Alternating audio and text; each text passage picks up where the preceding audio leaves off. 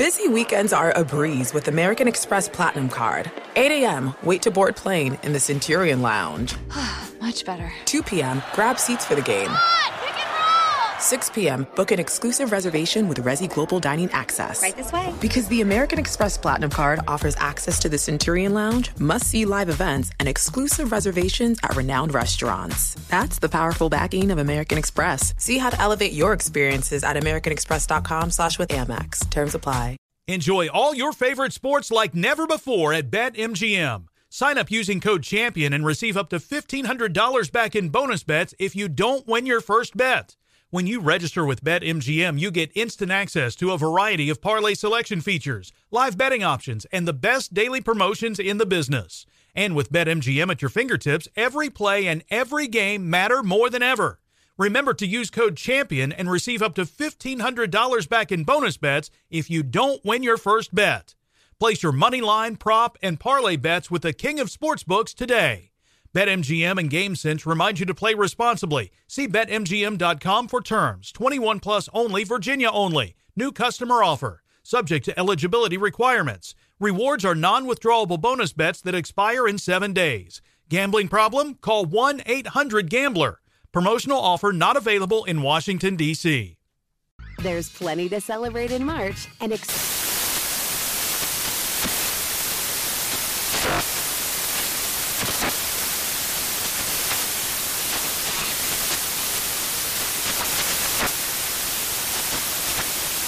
National Craft Month with the perfect pizza at home class from Craftsy. And anytime is right to listen to iHeartRadio's iHeartCountry Radio. Discover more shows and movies for free.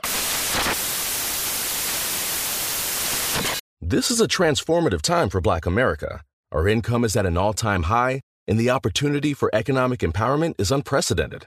It's not just about dreaming anymore, it's about turning those dreams into reality by creating blueprints for generational wealth. Prudential has a remarkable history of supporting communities and institutions that have been overlooked for far too long. For instance, they've pledged a staggering $1 billion to programs, partners, and initiatives focused on historically excluded communities. Build your financial blueprint today at prudential.com slash blueprints. You're listening to Fox Sports Radio. Radio. Yes, living the dream once again on a fabulous Saturday. Hartman and Schwartz here in the Fox Sports Radio studios. We got Masters Golf going on right now. We're a couple of weeks away from the NFL draft. Geoff, we have a lot to talk about on this Saturday. Uh, we are going to keep you updated on the Masters. By the way, we just saw a hole in one from a Canadian golfer named Corey Conners. Never heard of the guy but it elevated oh, him all the way to a tie for second place. The good news, though, for Justin Rose is he started the day with a one shot lead. He now has a three shot lead after starting his round today, birdie birdie. So, uh, how closely are you watching the Masters, Geoff? I'm watching it closely as usual. I have I asked a friend of mine, "Hey, you know, how do I wager on such an event?" And so I actually have a wager for Conners as like the um, the the highest international finisher. Wow! Canadian. Now, why would so, you pick him? Now, he did tie for tenth in the Masters I, in that November Masters, which obviously bore no resemblance to the course we're seeing in April. But uh, th- th- I mean, Really? I, I mean, you, you I, knew who Corey Conners was? No, no, no. I said I asked someone oh. for their advice. Oh, okay. Their advice was bet Corey Conners. So I cannot take credit for that. Uh, but yes, I'm watching the Masters, of course. It's nice to have uh, golf back and, and the Masters on time. And it just feel like we're getting things back to normal in sports. Real quick, before we get going in sports. Yes. If anyone out there, I have a personal dilemma. Anyone can, you can tweet me at Geoff Schwartz. I need a passport for my son. If anyone knows how to get a passport renewed for a kid, oh, hold on. Now, what, what, what seems to be there. the problem? I didn't realize it'd be a problem getting a passport. Yeah. So, um, my wife and I, I don't know if this is like if it if it's good parenting, bad parenting, uh, not understanding what's going on, but we're going out of the country on Thursday. I'm looking forward to it. We've been looking forward to it. We spent a lot of money on a family trip, and we did not realize that kids' passports and this is definitely a first world problem. So don't pretend that I'm I'm not saying anything otherwise. Yes. Um, they renew every five years, not every ten years. So my son's passport, which we got him when he was one, is um, expired, and getting a, a, kid's passport renewed expedited is very difficult. Now, how old is he right now? Six and a half. So he's six and a half years old, and you need a quick passport. Expedite- an expedited renewal. And um, wow. it's proving to be very difficult. So if anyone out there has any ideas on how to get this done, I've given it to the large audience and millions of listeners to let me know at Geoff Schwartz. Any we've tried everything by the way. So if anything unconventional that you can think of. We even we even emailed which is on Saturday, our Congress people in Charlotte because supposedly you can Wait a second, now, get an Geoff. I mean, come on. I passport. mean, so the, No, you- you're, you're, and I mean, there's other things going on besides your son's passport. I would you imagine. can get you can get a passport expedited Yeah. through your congressperson's office. I did not know that till till today. All right, and, Um, and how's that working for you? Apparently not. My wife sent an email Saturday, so Yeah, okay. Hopefully Monday we have. All right. Well, if you have a quicker way at Geoff Schwartz, remember he spells Please let me Geoff. G E O F F Schwartz. Um, get him out Please. there and, and get this kid a, uh passport. What happens if he doesn't get a passport? You just leave him behind? Then I think it's a it's a it's a mommy daddy trip. We mm. see we were. Is this going to be not- like a Home Alone situation where he's at the house by himself? Or See, we we have, we did not tell our kids about this trip. We were going to tell them Thursday morning. We were going to just wake up, hey kids, like we're going, like we're going to breakfast, and we're going to go in my truck and drive to the airport. Right. We're going to surprise them and everything. We've packed their bags and everything. they don't even know we're going. So if we cancel, if we're just like, hey, mommy and daddy are going on a trip this week, like they won't even they don't know that they missed out. but the ever all the kids miss out then, right? Yeah, uh, yeah. Emmy won't go either. So Yeah. um, yeah, it'll be just a. Uh, uh, I mean, You know, those, is now how old how old's your other kid? four and a half. Four and a half. You understand that if, if for whatever reason they're not, not able to go on this trip, this story he'll hold that they'll, they'll hold that against each other forever. You understand that? We missed out on that trip because you couldn't get a Yes. new passport. I'll tell you what. My wife is going to Turks and Caicos this weekend. I, it might not be with anybody, but she is. Not, she will not be in the country next weekend. So um, I think I'll be. I think I'll be with her. But if anyone knows, if anyone has a better idea than calling your congressperson for an expedited passport, I had to look up who our congressperson was. Um, so uh, yeah, that's uh, whew. But I'm, I'm ready to talk some sports now. I just no, want no, to no. put that I, out can- I can for- feel like you're feeling the pressure right now, Geoff. Help Geoff Schwartz, please help him get that uh, passport please. for his six and a half year old. anyone from the State Department listening in Washington D.C. You know where Um, to find me. All right. Well, I tell you what, I got something I want to say at the top, uh, and it is sports related, but not something we're going to get a lot into today. And I want to do a shout out uh, to all the San Diego Padre fans out there. As you know, during the week, that's where I am. 8,206 games since the Padres were born in 1969, and they are the last of the existing 30 teams in Major League Baseball to have a no hitter. The fact that it took this long for the Padres to have a no hitter, and it happened with Joe Musgrove last night uh, as he was acquired from the Pirates. By the way, you know, we, we talk about, you know, Joe Musgrove. Look, unless you were a Pirates fan or you're a Padres fan, you really don't know a lot about this guy. But how about this? His last four starts, the last two he had with Pittsburgh last year, and the first two that he has had this year with the Padres, he has had he hasn't given up a run. He has a 31 really good, yeah. He had in his last two starts, he had a six inning start with three hits, no runs, 11 strikeouts, one walk, and then a seven inning start, three hits, no runs, 10 strikeouts, one walk. He had his first start with the Padres, six innings, three hits, no runs, no walks, eight strikeouts, and last night he throws a no hitter, and the only person to reach base was on a hit batter. So you talk about who's the hottest pitcher in baseball. It is definitely Joe Musgrove of the San Diego Padres. So for long-suffering Padre fans that haven't had a whole lot to smile about over their long history, that was very. Do we actually have the call? I want to hear uh, Don. Uh, Don Orsillo uh, does the call on the TV with uh, with uh, Mark Grant, Mud Grant down there in San Diego. Is this the call we have? I believe it's the call we have. It is the call we have, right? It's the TV call. Do we have the TV call, guys? All right, hold on, because I would like to get that call if Yeah. we could, because it, it really captured. Because I watched it last night. I was watching the MLB Network. I got a heads up that there's, you Yeah. know, a no hitter rolling, and the MLB Network flipped over to the uh, Bally Sports San Diego with their TV coverage and just the excitement in the announcers understanding the moment that this was like history for the San Diego Oh, yeah. Padres that they finally get this no hitter after 8,206 games.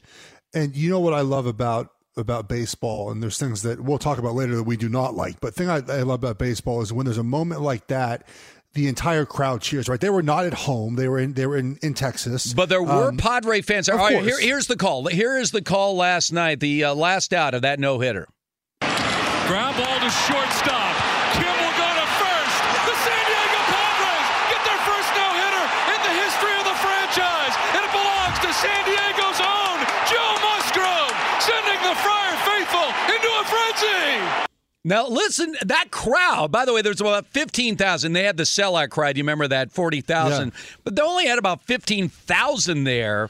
And I mean, that was a road team where the guy threw the no hitter. Listen to that crowd. Sending the Friar faithful into a frenzy. I mean, uh, Donner, so a great call on that I one. was I was at a um, when I played for the Giants. Yeah. I, and I'm a Giants baseball fan. Um, I went to see them play the Mets at at uh, at Citi Field, and um, the Giants threw a no hitter that night. Who was uh, I don't even remember the pitcher now. It was 2014, I think, 2015. Um, and everyone, you know, all there weren't a lot of Giants fans there, but everyone cheered because seeing something like that happen is pretty cool, and you don't see it very often, obviously. Well, I mean, the drama of a no hitter. I mean, when you're sitting there in the ninth inning, right? And it's like, okay, you got the first out, and then, you know, you just notches it up a little bit. I've been on the air several times in these very studios watching no hitters unfold before me and I and it's hard for me to contain myself, right? And well, I think the Mark Buehrle perfect game happened when we were in studio with the White Sox through a perfect game where a guy made some miraculous catch to save it and uh, I couldn't help myself. I'm starting to do play by play, right? And they're like, "Don't do play by play," and I'm like, "I'm watching the game." You crazy? This is unbelievable. So it was very exciting last night. Uh, so 8,206 games. That's how many games it took for the Padres to finally get a pitcher to throw a no hitter, and he did it there. All right, uh, Zalatoris, this uh, rookie, Masters rookie, just got a birdie. Yeah. He got to seven under, so he's in sole possession of second place. Again, Justin Rose, uh, two under through three today. He's nine under for the tournament. There are still guys out there, though. Uh, Spieth and Thomas. day. Moving day. Why I- I've always wondered why it, it's like is t- is is this day in the Masters? Is there more movement than other majors on day three? Not really. I mean, Just I mean, it, it's, it it's a cliche, the whole moving day thing. I mean, let, let's put it this way: if if you look at, you know, by day's end, the winner is most likely going to come out of, if not the first, the last pairing, the next to last pairing. Right, I mean, if you, I The mean, final four guys, yeah. maybe, maybe an outside chance of the top six, but you know, at the end of the day. The winner's going to emerge out of probably either the final pairing or the last two parents. So that's, I guess that's what you say. And again, we got two big names out there that were on a lot of people's short list who win this year's Masters. Justin Thomas coming off his win at the Players, and Jordan Spieth, who of course is coming off a win last week in Texas and is suddenly looking like the Jordan Spieth we remember. We thought that guy was gone forever. And suddenly in 2021, Spieth has got it back. So Thomas and Spieth are still at five under par. They're four shots out of the lead. So uh, we'll continue to monitor it. I, I I think a lot of our show today, though, is going to be focused on the upcoming NFL draft. We're just a couple weeks away. There are so many storylines, Geoff, that we got to get to. So we're going to talk about the top of the draft right now. And what is Atlanta? What is Atlanta going to do with the fourth overall pick? We're going to tell you coming up next. Enjoy all your favorite sports like never before at BetMGM. Sign up using code CHAMPION and receive up to $1,500 back in bonus bets if you don't win your first bet. When you register with BetMGM, you get instant access to a variety of parlay selection features, live betting options, and the best daily promotions in the business. And with BetMGM at your fingertips, every play and every game matter more than ever. Remember to use code CHAMPION and receive up to $1,500 back in bonus bets if you don't win your first bet. Place your money line, prop, and parlay bets with the king of sportsbooks today. BetMGM and GameSense remind you to play responsibly. See BetMGM.com for terms. 21 plus only, Virginia only. New customer offer. Subject to eligibility requirements. Rewards are non withdrawable bonus bets that expire in seven days. Gambling problem? Call 1 800 Gambler. Promotional offer not available in Washington, D.C. An epic matchup between your two favorite teams, and you're at the game getting the most from what it means to be here with American Express. You breeze through the card member entrance, stop by the lounge. Now it's almost tip off, and everyone's already on their feet. This is gonna be good. That's the powerful backing of American Express. See how to elevate your live sports experience at americanexpress.com slash with Amex. Eligible American Express card required. Benefits vary by card and by venue. Terms apply. There's plenty to celebrate in March and ex-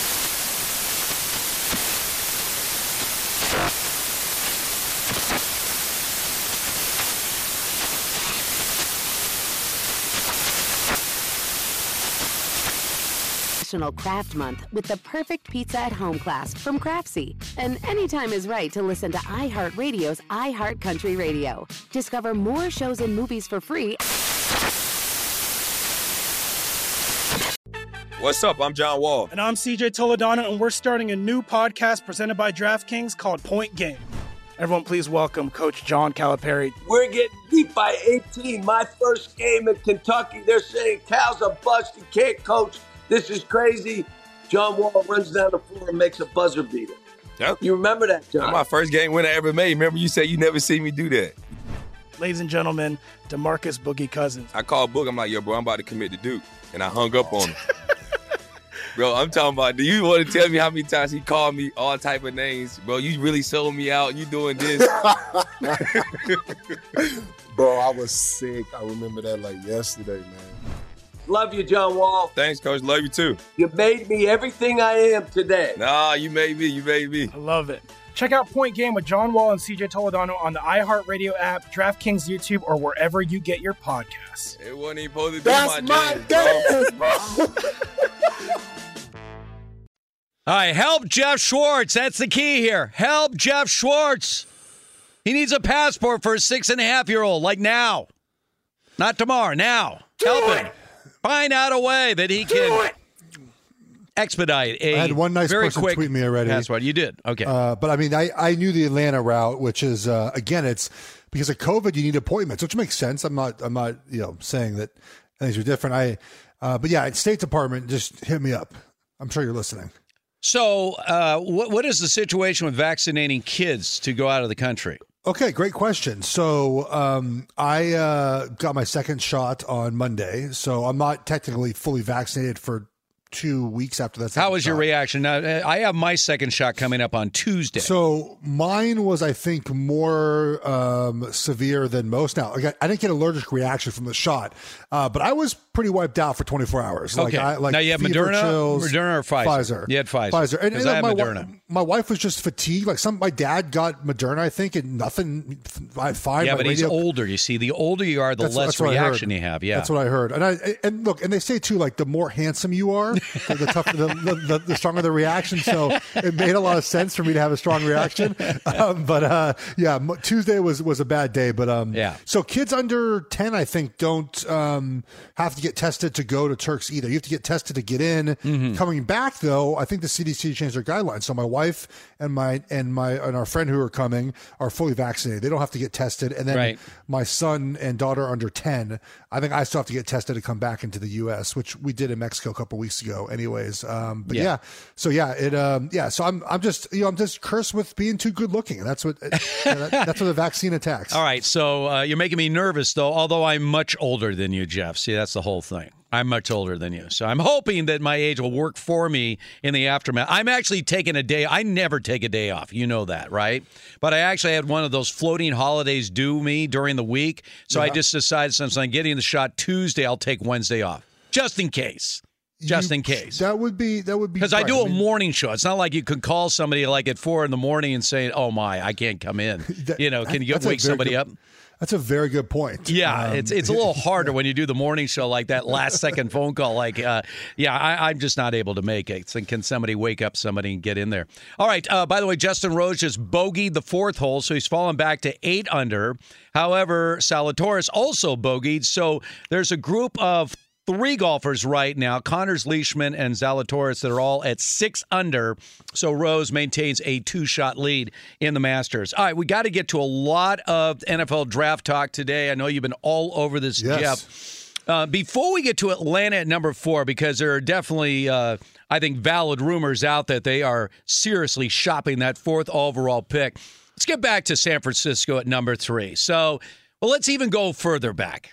Let's go back to the Jets at number two. So Yeah. they unload Sam Darnold. Yes. And it wasn't so much a, a surprise because, again, you have a new coach, you have a new general manager. I mean, you, you have new people coming in that have no connection to the drafting of Sam Darnold. So, look, when you're a miserable franchise like the Jets, starting anew is nothing new to them. Correct. They've started over, over and over again all the time. Um, a, um, since you are in the Carolina area, you you have sort of like an insight on the reaction there, but. Were you surprised that they got less or more than you thought they would for a guy that was the third overall pick in the draft just a couple years ago?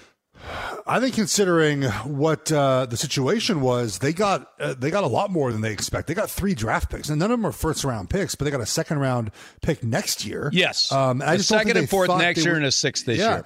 I think the Panthers were in a, in a desperate spot because look, David Tepper, their new owner, you know, he is like a high energy go getter. Like he's not a sitting back and being patient. He's not. yeah, waiting I mean Teddy Bridgewater. They were so high on Bridgewater Well, when they so signed is- him. So look, it's fair to point out, I did not understand that signing when it happened. I thought the Panthers were going to tank for Trevor Lawrence. How about that? They would have tanked for a guy that is an hour and a half south of them. Yep. And would have been great for the franchise, would have been great for the fan base. You know, you know, they played at Clemson when they first uh, were a franchise because they didn't have a stadium ready. So like that would have been a great fit for the Panthers. But they they went all in on Teddy. I didn't I didn't understand the team building there. I didn't understand the point because look, as good as Teddy was in those five games he played with the Saints two years ago, he's still not a Super Bowl winning quarterback. He is a great story.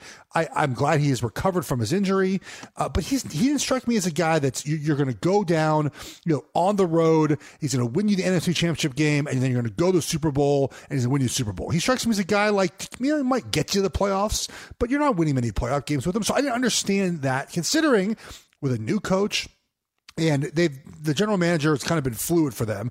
Uh, but the new coach and you know David Tepper's fairly new. They just moved off Cam Newton. I just would have sucked, been Yeah. really bad, as all right. bad as possible. All right, so Matt Rhule comes in, and of course he brings with him Joe Brady, who was the guy that turned Joe Burrow into a superstar uh, at LSU and the number one overall pick.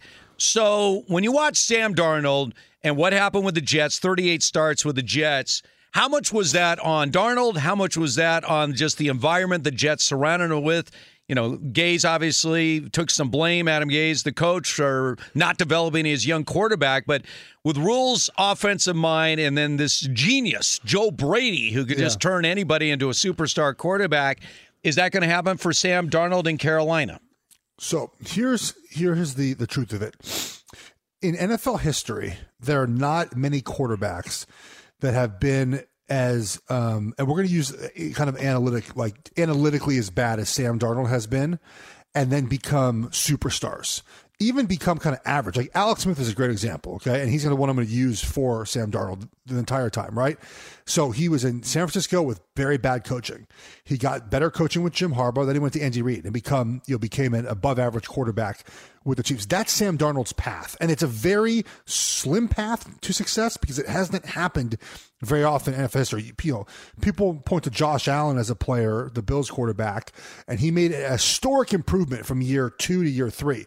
Almost unheard of. So you're looking for an outlier here for Sam Darnold, but we need to see him get away from Adam Gase because we saw Ryan Tannehill get away from Gase and become a much better quarterback. And can you know if you move him away from Gase, what can he be? And I'm excited to see him work with Joe Brady. So I think I think if you're looking for a quarterback to be average, that's probably what you're going to get.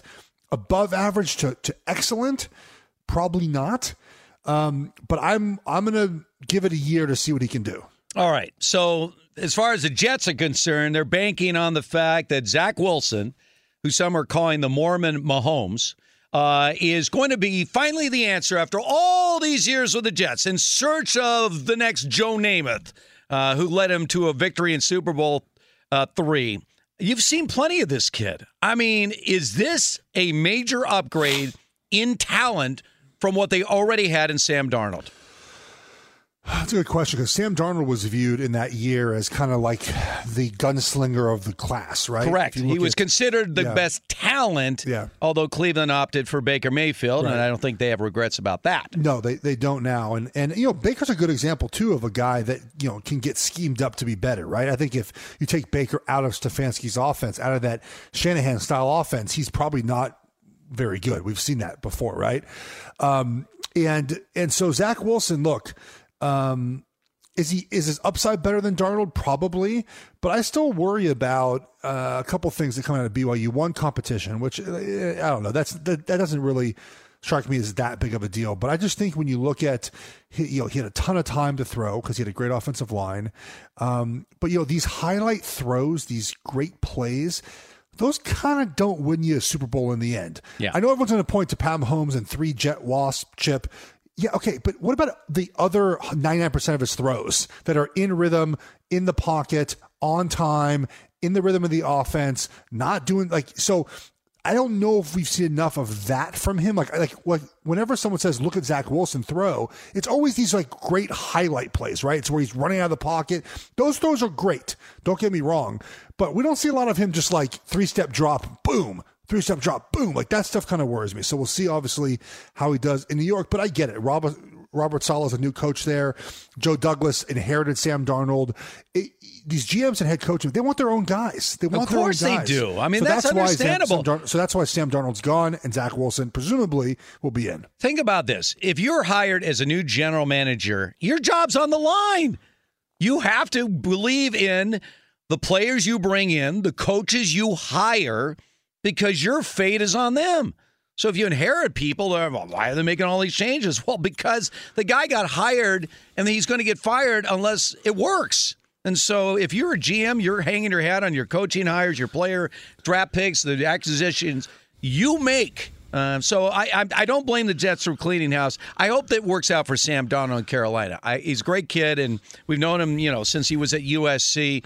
Uh, I had a lot of questions about him at USC because he was he was prone to make mistakes. He led the nation in turnovers his sophomore year. He had more turnovers than half the schools had that year trying to make the big play. And as you said, that's not always the best call at the NFL level. All right, on the other side, we're going to examine the 49ers. Are they are they really Really going to take Mac Jones, number three overall? We're going to weigh on that. But first, let's find out what's trending right now. As we welcome in Mr. David Gascon. David, how are you today? I'm doing good, man. Doing good. A lot of baseball on right now. I know you guys Love are uh, excited to see what's what's going on after the the day, the hangover, I guess, for the San Diego Padres. Unbelievable last night. It was so exciting. It really was. And there's something special about San Diego where they're they're extremely prideful in that homegrown talent that produces for them. It, it was a perfect scenario. It really was a perfect scenario for them. You bring in this new pitcher, Musgrove, who right now is the hottest pitcher in baseball, by the way. Just he was going into that no hitter, right? Uh, and he's from El Cajon nearby, and went to Grossmont High School in the San Diego area. He was so excited. He was sort of on the radar because there was all this hype about Darvish and Snell coming in. Yeah. And you know this Musgrove guy arrives as a local kid, and he's thrilled. Like I can't believe I'm a Padre. Yeah. Uh, and the guy throws the first no hitter in franchise history. And it reminds me of, of Super Bowl 32 when, when Terrell Davis, who's a San Diego native, went down there and put on a show as a Super Bowl MVP. So, yeah, those guys getting it done, that's that's pretty nice and obviously historic. We were talking about that off the air. Matt Kemp was the one who hit the hit for the cycle for the Padres, the first one ever in franchise history. So, wild things changing for San Diego over the last four or five years. Well, we're, we're going to get into the Tatis injury situation a little bit later on the show. That's Yeah. a big, big question mark. You guys were mentioning the Masters to open things up, and Justin Rose, as Steve had mentioned, is your leader of the pack right now. He's at minus eight. These two strokes in front of second place. Justin Thomas and Jordan Spieth right now are each at minus five. Another great day at the office for Jacob DeGrom. Only problem is, guys, zero run support. He went eight innings today, 14 Ks, five hits, and gave up one earned run. It was a solo home run in the top of the second inning. Miami leads at New York 2 0 in the ninth inning. Mets hmm. have three hits in this ball game. Three hits. Rays right now 4 0 over the New York Yankees. They're threatening again as well. They have runners at first and second and two men out in the home half of six. Marlins, or excuse me, the Marlins, Mariners and Twins 2 2 in the fifth. Brewers 1 0 over the St. Louis Cardinals. And on the ice right now, Flyers and Bruins tied at 2 2. Dallas 3 0 over the Florida Panthers. Back to you guys. You know, you mentioned DeGrom, who, you know, won back to back Cy Young Awards, near unanimous both times, right? And his combined record in those two years combined was 21 and 17. It makes he me- was 10 and 9 one year with a 170 ERA, and then he was 11 and 8 with a 243 ERA, and he was near unanimous. In the old days, he never would do that. He usually was the guy who won the most games that he would usually hand the Cy Young Award to. But Felix Hernandez a few years ago with That was the first guy. That was the first time that he won like 13 games. Yeah. And and finally they went to the, you know, well let's take a look at the, other than wins. You know, like the year that Bartolo Colon won the Cy Young for the Angels, he had the most wins, but uh, the rest of the numbers were not there. As a as a Giants fan, I watched this with Matt Cain for his entire career with the Giants. Yeah. the, the the the team would would score three runs in, in every game he'd pitch, and he'd leave. You know, I think he, I think in his career they had he had, had 37, 30, 31 or thirty seven blown saves in his games he pitched. Like that's not fair. He shouldn't be punished for that. And comes to Cy Young voting. It's always amazing to me. The year that Bob Gibson, 1968, had the 112 ERA, 112 ERA, he lost nine games that year. Nine games. He was That's shut out like six times. I mean, he had 34 starts. How about this? 34 starts, 28 complete games. Can you imagine that? 28 Well, yeah. complete games and 34 starts, but he had nine losses that year. And you're like, how? Well, he got shut out all these times. All That's one nothing losses, two nothing losses. So, uh, anyway, run scoring down a little bit this year. Looks like the Love pitchers it. might have a little bit of an upper hand. And you know, everyone's talking about the adjustment of the baseball. Jeff, David, thank you very much. By the way, we'll talk to you a little bit later on. Uh, that they maybe take took a little juice out of the ball. Love it. And um, so, uh, I, I, I'm to me, there's nothing quite ex- as exciting. I love seeing dominant pitching performances, and and I have always liked some. it.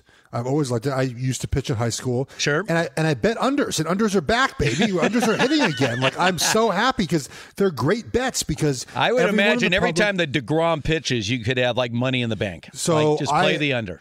I auto bet the the um, Mets well, the game first five under whenever he pitches because I, I just expect the Mets bullpen to blow it in the end, and so I don't like I never take the game under. I hit the first five under, and it it's I think it's two well it's two for two for sure this year. Yeah. I think he's only thrown twice, two for two this year. All right, so uh, we'll keep you updated on that. Keep you updated on the Masters. Justin Rose has just bogeyed again.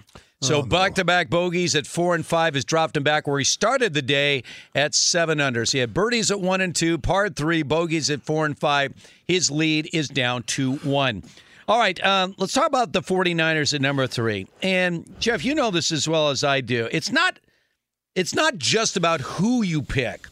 It's when you pick them. Correct. So this is sort of the game that everyone plays amongst the 32 teams in the NFL where you, you throw rumors out there. You know, you, this doesn't happen by accident, folks. So you, you leak stuff out there about a certain team's interested in this guy or they're not interested in this guy because all 32 teams have their own draft board. They're not looking at anybody else's draft board, but they're trying to guess what the other draft boards are looking at when they're moving up or moving down the draft. So Yeah. it's a little bit of a guessing game. There's a deception play and everything else.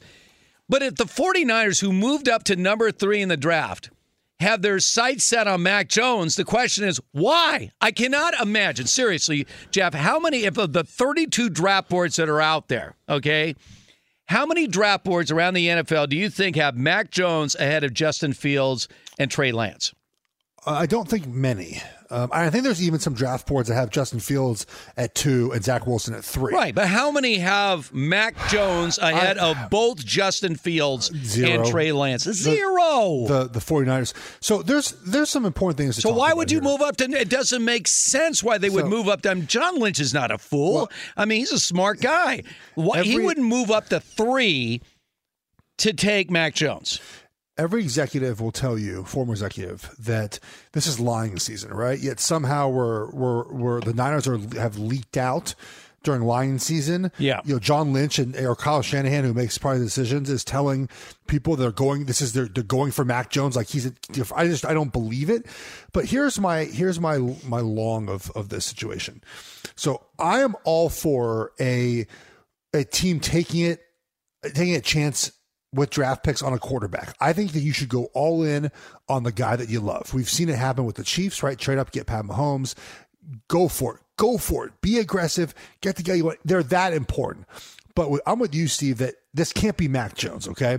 The argument that I'm seeing out there is that, well, Mac Jones is like Matt Ryan, who Kyle Shanahan was the OC in Atlanta and they won the, you know, he won the MVP and they went to Super Bowl. Or he's like Cousins, who his dad, Mike Shanahan, had in, um, in in in Washington and who supposedly they've always wanted to trade for in San Francisco.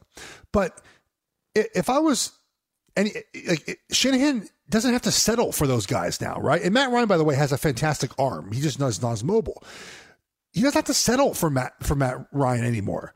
He doesn't have to settle for Cousins. He can choose between Jones, Fields, and Lance. Fields and Lance more mobile, higher upside, maybe not as ready as Mac Jones, but they're the guy that keeps beating him, right? They're the guy that when Josh Allen came into San Francisco, well, I guess it was in Arizona technically last year, and smashed him down. Afterwards, Kyle Shanahan said, "Yeah, I like that type of quarterback. I like a guy who can move." And the idea that that they should settle for a less mobile quarterback because his offense is so good it makes average quarterbacks look even better. Well, that's silly. Why can't they run the offense with an exceptional quarterback? We saw what happened with Aaron Rodgers with, with Matt LaFleur, who's an offshoot of this offense. He won the MVP. So the idea they had to settle for Mac Jones because they've done that in the past, that feels really silly to me, especially with a smart coach like Shanahan who sees how the game is moving towards towards more mobility at that position. Doesn't mean you're running quarterback, just more mobility at that position. Well, again, if you if you really want Mac Jones, you can trade down. I promise you, he'll still be on the board. Correct. you could trade down somebody. I mean, we talk about the third overall pick. It doesn't necessarily have to be a Justin Fields or a Trey Lance. It could be Kyle Pitts. It could trade, be. It could be tra- Chase. It could be to trade up and give up those picks for a tight end. But he's not any. Pitts. But you you know he's not any tight end.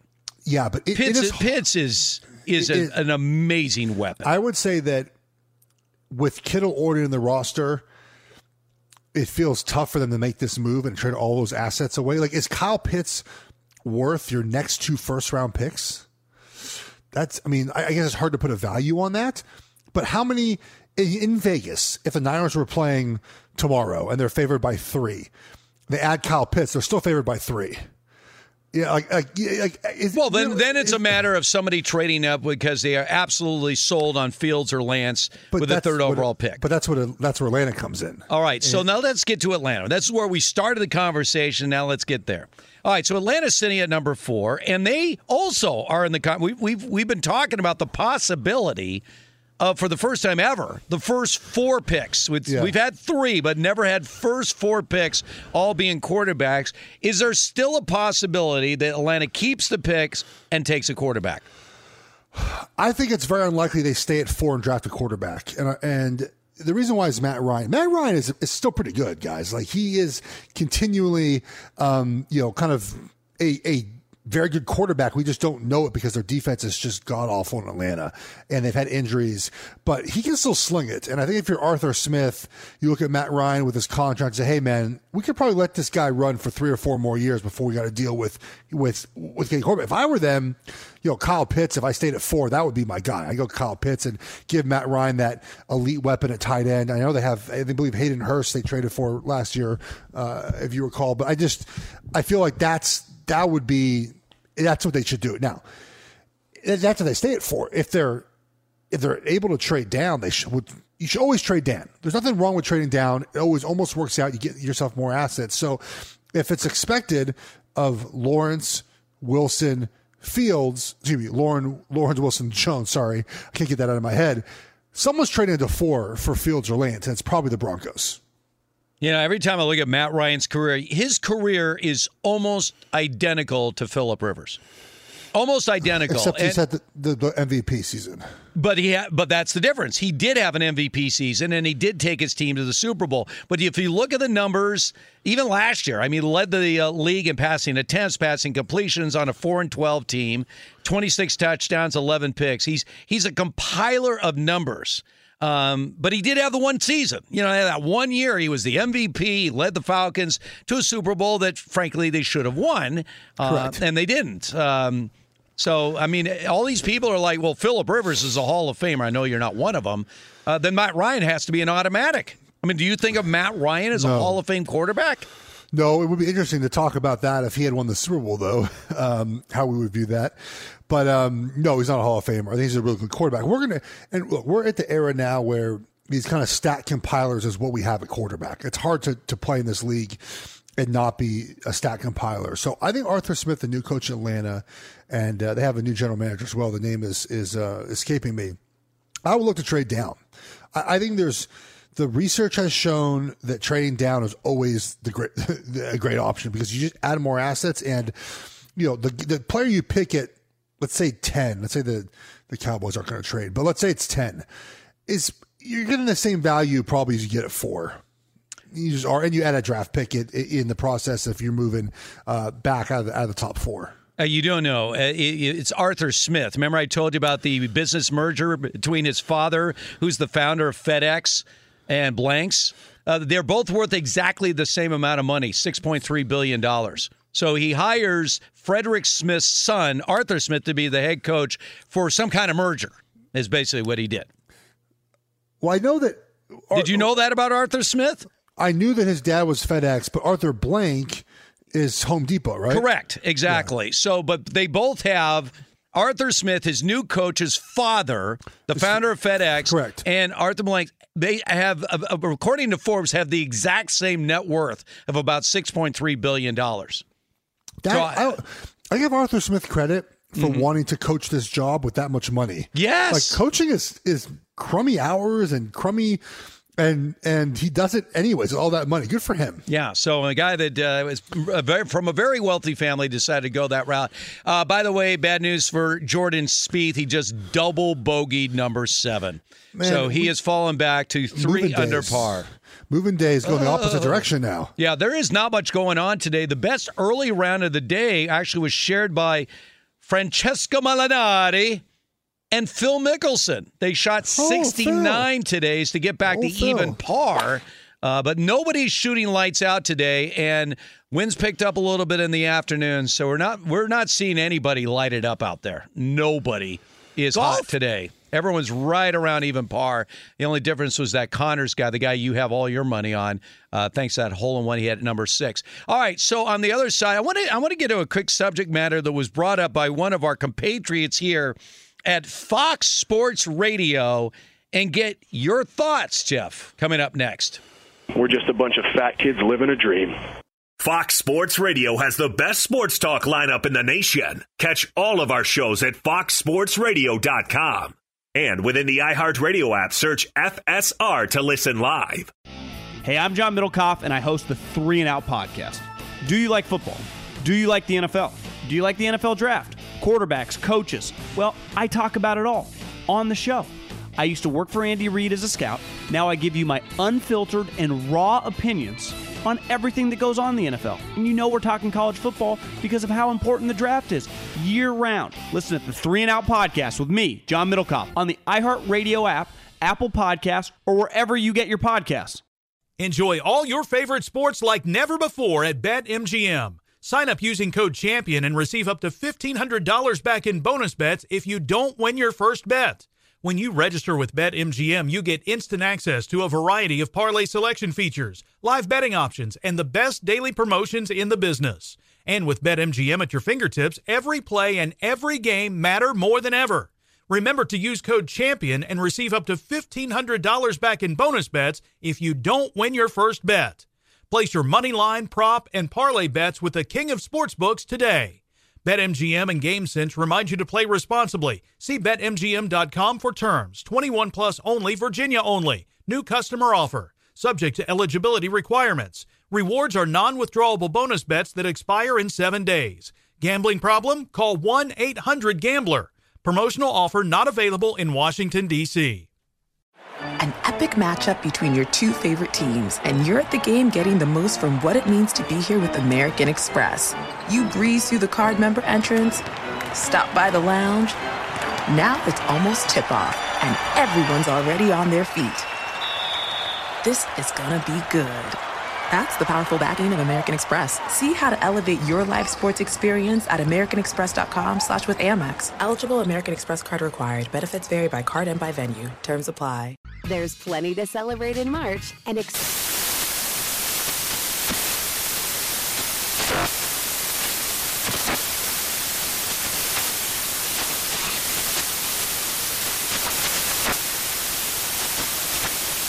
National Craft Month with the perfect pizza at home class from Craftsy. And anytime is right to listen to iHeartRadio's iHeartCountry Radio. Discover more shows and movies for free.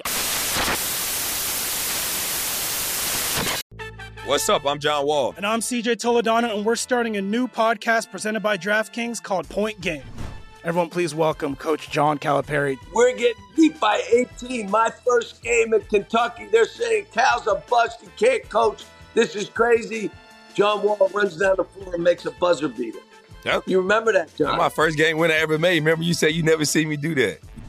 Ladies and gentlemen, Demarcus Boogie Cousins. I called Book. I'm like, yo, bro, I'm about to commit to Duke, and I hung up on him.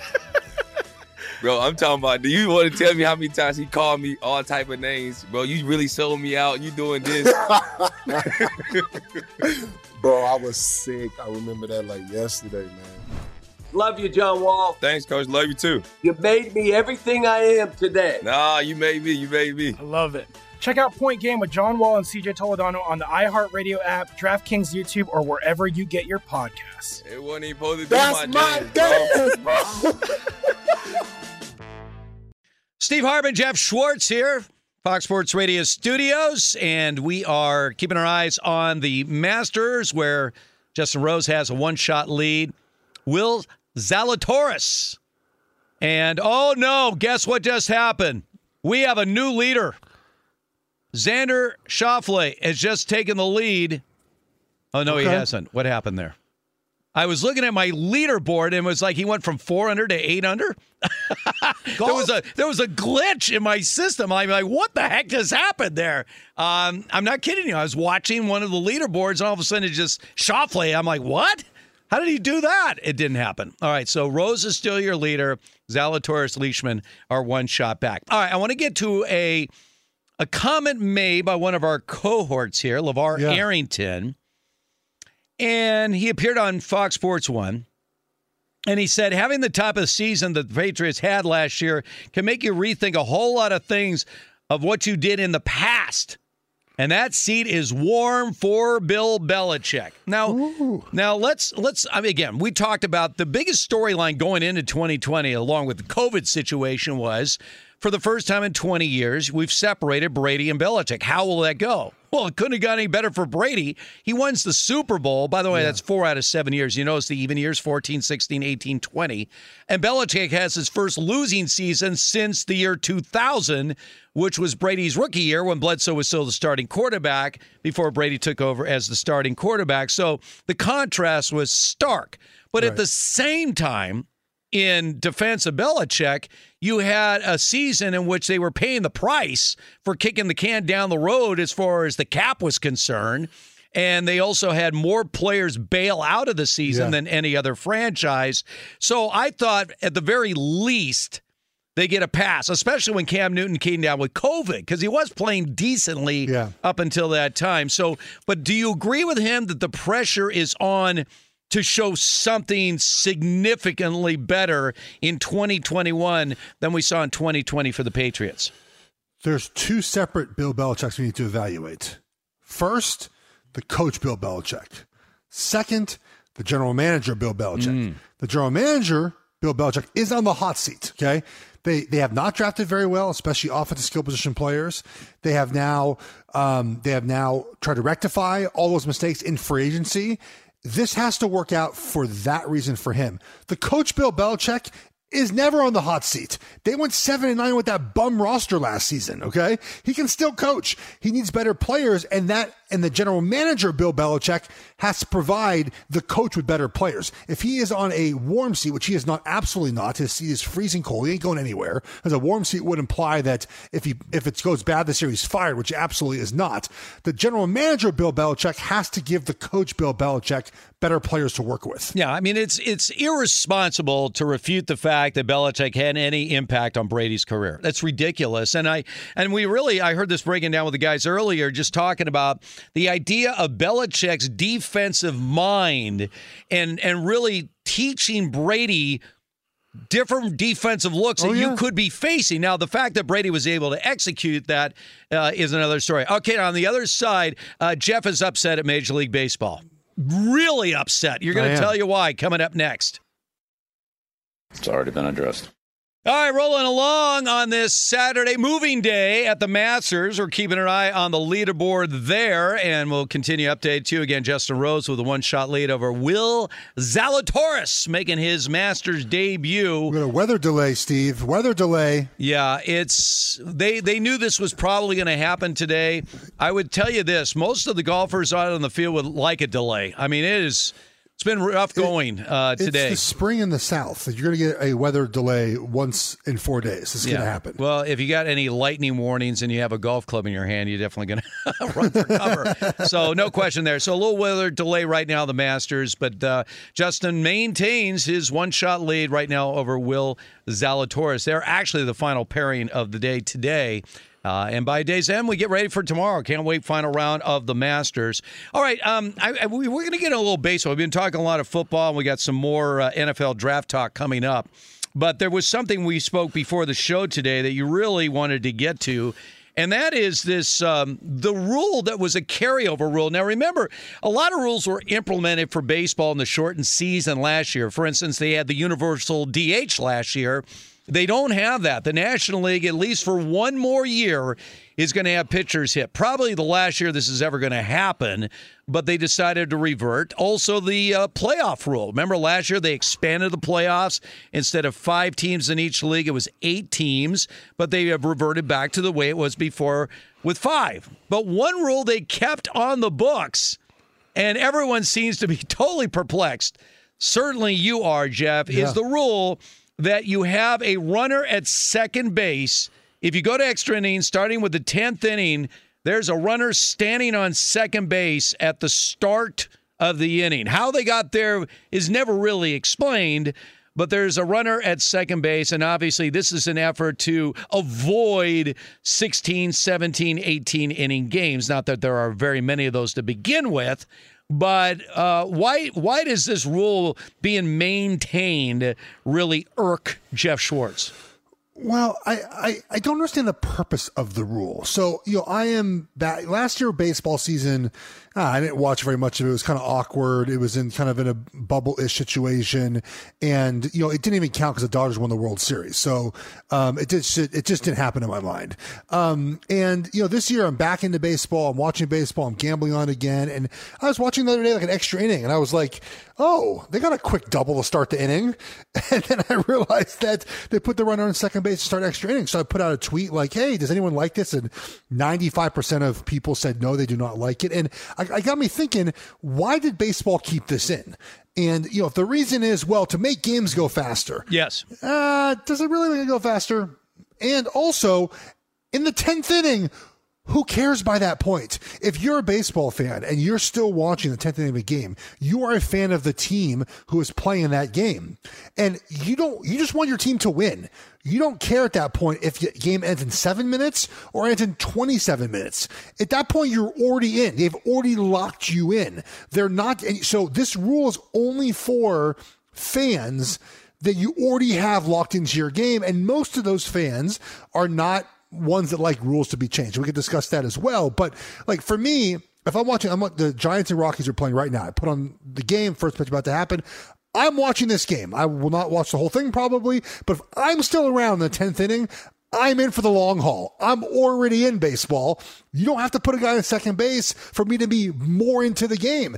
No one's turned the game on in the 10th inning of a Giants Rockies game going like, hey, baseball, thanks for putting a guy on second base for me. I'm now a fan of baseball. Like, I don't understand well why this is happening. All right, well, let me explain this to you, Jeff. this is the catch 22 Major League Baseball has right now. So their core audience is older. All right, Yes. they, they, their core audience is an older demographic, no question about that. So what they're trying to do is figure out ways. This is why, and we're, we're going to get into the Fernando Tatis Jr. situation and what the Padres are trying to do, and maybe some pressures they're under. But we'll get to that in a second. But what they're trying to do, obviously, is to bring in a younger demographic, a new audience to watch the sport without somehow alienating their core audience. That's that's a slippery slope because the way I know of diehard baseball fans, people that are just baseball is their number one sport, they can never get enough. The idea of shortening the games? No. The beauty of baseball and what separates baseball from any other sport is there is no clock. That, that it doesn't exist. And we have seen, certainly in the postseason, when the baseball has the brightest spotlight, how many years, how many playoff games have you seen that seemingly were over? That if there was a clock in the game, it would have been over, but there wasn't a clock. And you see these miraculous comebacks that only baseball can provide you because they don't have a clock. Now, I will tell you this: I, I, I this gimmick stuff, like this runner on second, is I'm I, uh, I'm 100 percent with you on this. The only thing they do a lot of experimenting at the minor league level on maybe certain things that they could bring up to the major league level. Get your thought on this. How do you feel about a pitch clock? In other words, uh, Between pitches or between innings? between pitches that you have a clock, like a 24 second clock to get a shot off in the NBA. Do you believe there should be a pitch clock on the major league level? And I by the way, they do have a pitch clock on the minor league level. Yeah. I think pitchers in the younger generation moves faster. They pitch faster. Like that's just everywhere, like on all levels. And so I think when you watch a game now, I don't feel very often that we are that the pitchers aren't pitching fast enough. Now, relievers definitely take their time. And if you watch a game where there's a bunch of relievers, it's like it's a it gets a little long. And I like the rule where where you have to wait three batters before moving a reliever. It does make the kind of the game go a little bit fast because we know some of the old school managers, man, it's left, right, left, right, left, right, like that. Like they're going their pen every single batter at the end of the game. So I think those adjustments are done. I, I like the you know the in between innings clock, like get out, get your position, warm up, let's play baseball. I don't feel there's a need for a pitch clock in between uh, pitches. Does it do you, does it work well? Well, here's what they, they they've been doing in the minor leagues since I think 2015. 20 second. They have a 20 second clock. The, but, but again, I think even there they're missing the point. You want to know why? Why we have these lengthy games? The other day, Padres had a game against the Giants. Okay, and it was a three to two game. In that game, the Padre pitchers threw 162 pitches. 162 pitches. Now, why did they throw so many pitches? Because the Giants took a lot of pitches.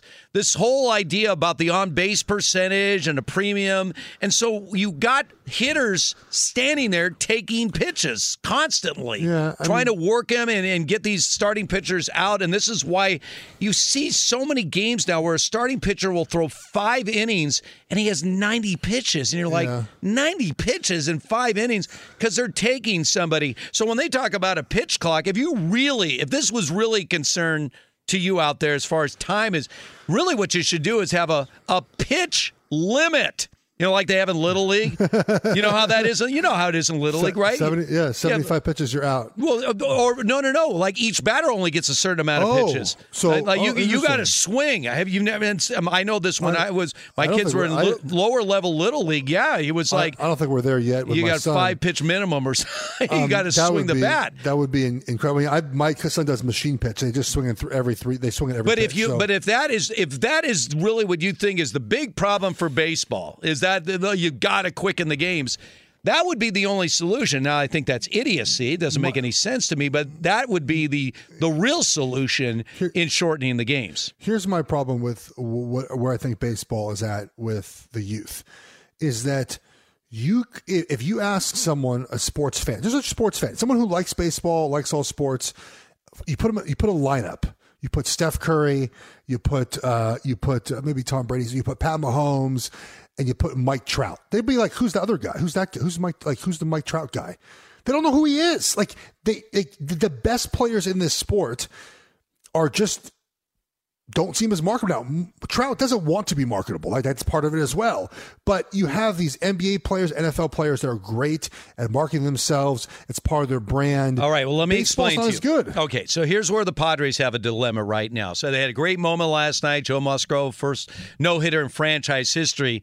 But you have a situation going with Fernando Tatis Jr. He's on the cover of the MLB video game. Uh, you know, he's he's the he is the new face not just of the Padres organization, but they're looking at him as that that guy that seems to have everything that would appeal to a younger audience.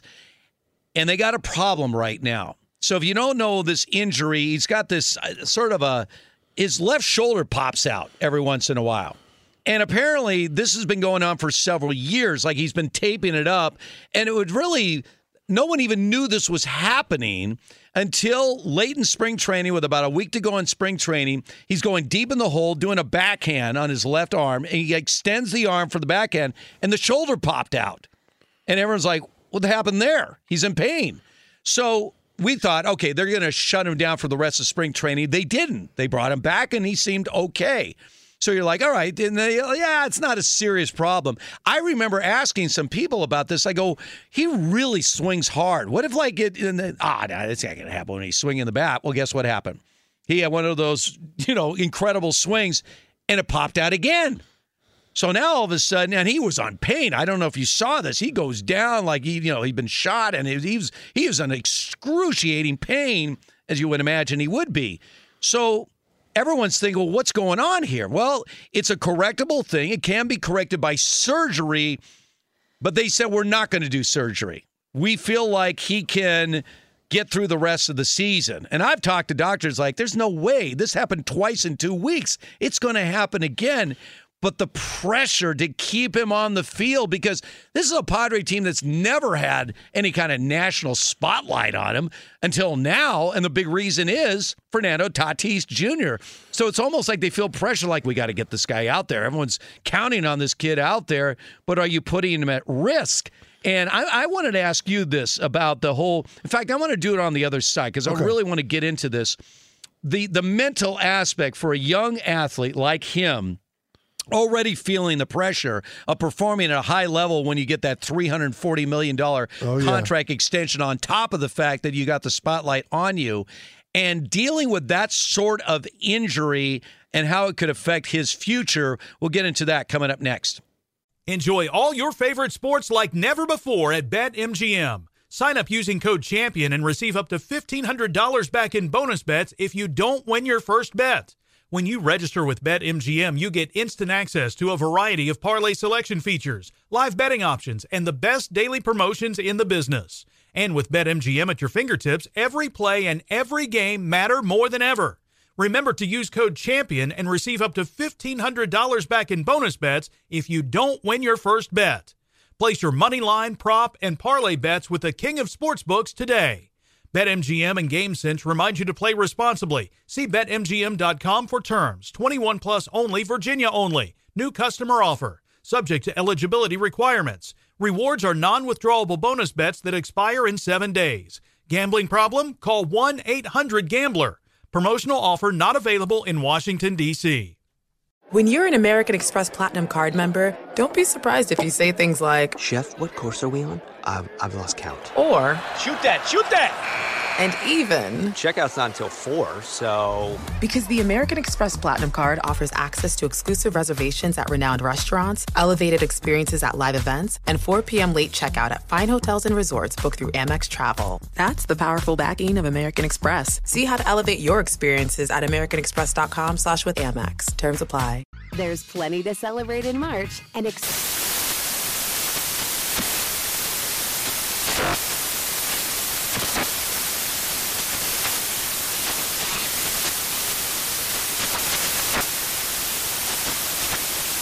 National Craft Month with the perfect pizza at home class from Craftsy. And anytime is right to listen to iHeartRadio's iHeartCountry Radio. Discover more shows and movies for free. What's up? I'm John Wall. And I'm CJ Toledano, and we're starting a new podcast presented by DraftKings called Point Game. Everyone, please welcome Coach John Calipari. We're getting beat by 18. My first game in Kentucky, they're saying Cal's a bust. He can't coach.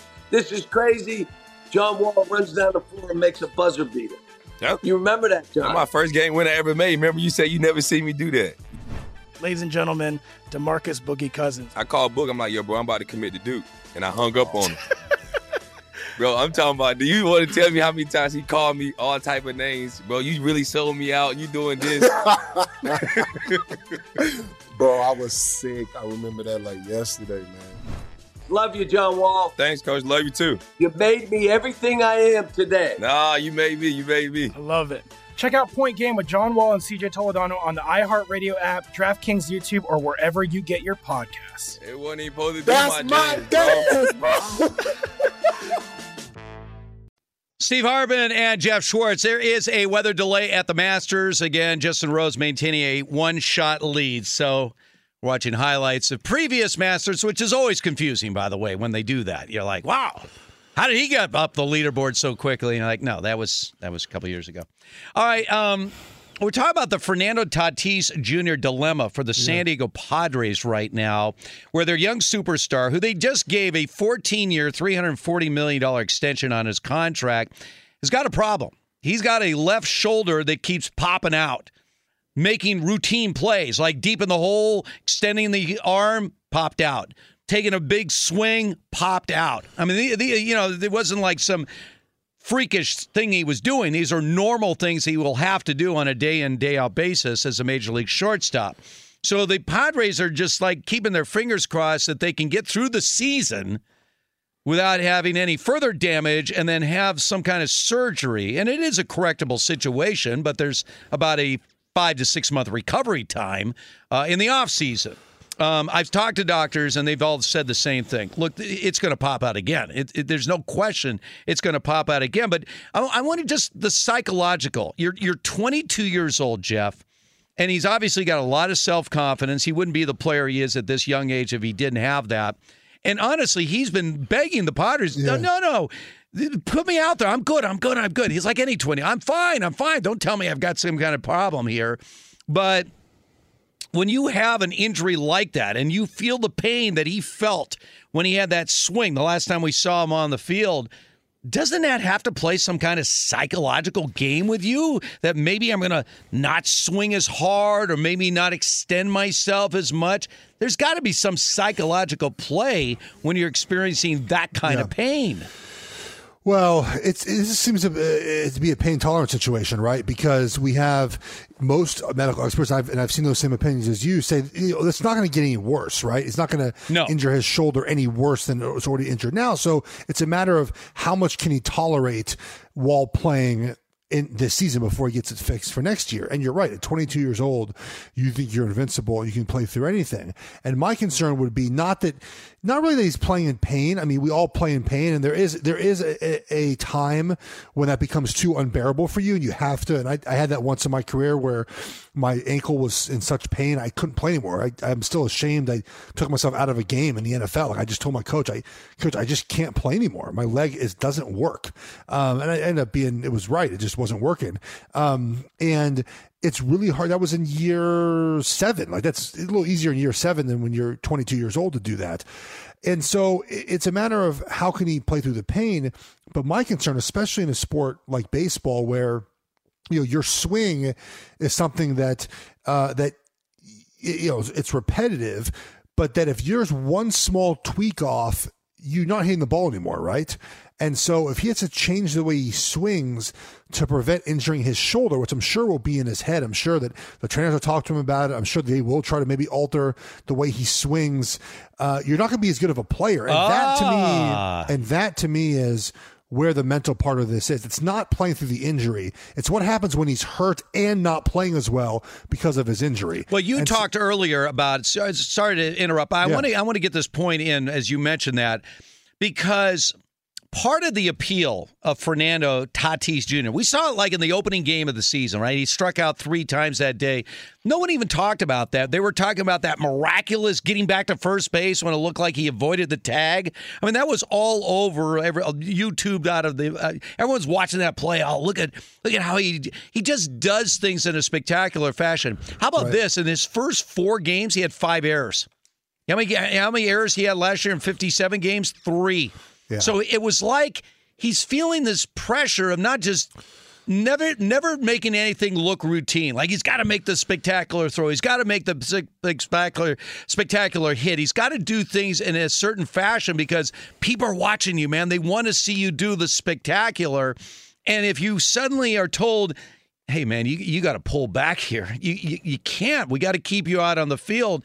I don't know if that registers with him yet. At that age, that's not what he's thinking. I've got to do something special. I got this contract. I only played 143 major league games. So that is going to be a mental war if he can even stay healthy on the field.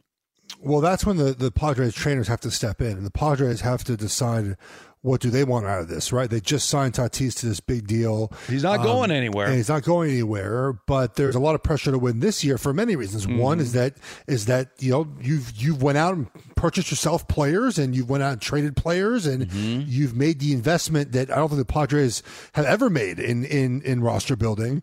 And the Dodgers are really good, and if you if you don't try to win now, full steam ahead, you're not winning the division. The Dodgers are going to win over 100 games, and if you can't keep pace, then you're settling for a wild card now, and then it gets tricky because then you don't control your own destiny, right? You need someone else to uh, to to not be as good to be able to get in. So um, there's also that, right? They want to be in the spotlight. They want to be controlled NL West. If, and if Tatis is, is healthy enough to play, it's an NL West will be a great a great matchup down the stretch um, with those two teams playing each other. I'd love to watch that that baseball. Of course, I'll be rooting for the Padres in that instance, but um, I, I just think they have to decide is it worth it. And I think right now because the year's so early, you don't have to decide anything. If you struggle out the gate, then you can say, hey, maybe we don't do that. If you're playing well, maybe you say, hey, man, we're playing well. We don't have to bring them back yet. Um, if you're playing well, that might that might keep you know that might you might want to bring him back to continue to play well. I mean, there's many ways to view this. So I think the time is on their side, but how much time are they going to allow before they decide to to to either let him play or give him surgery? By the way, you mentioned the Dodgers, and I had this story because it was broken to me by a guy named Maury Brown, who writes uh, for Major League Baseball for Forbes. Yeah. That there was a full scale investigation about pitchers using illegal substances on baseballs, and Yeah, their Bauer. prime target was Trevor Bauer. and and Bauer put out a video saying, you know, if I throw a pitch and it gets thrown out and tested and there's a foreign substance on it, how do they know it came from me and not from the catcher's glove or a third baseman's glove or a foul ball?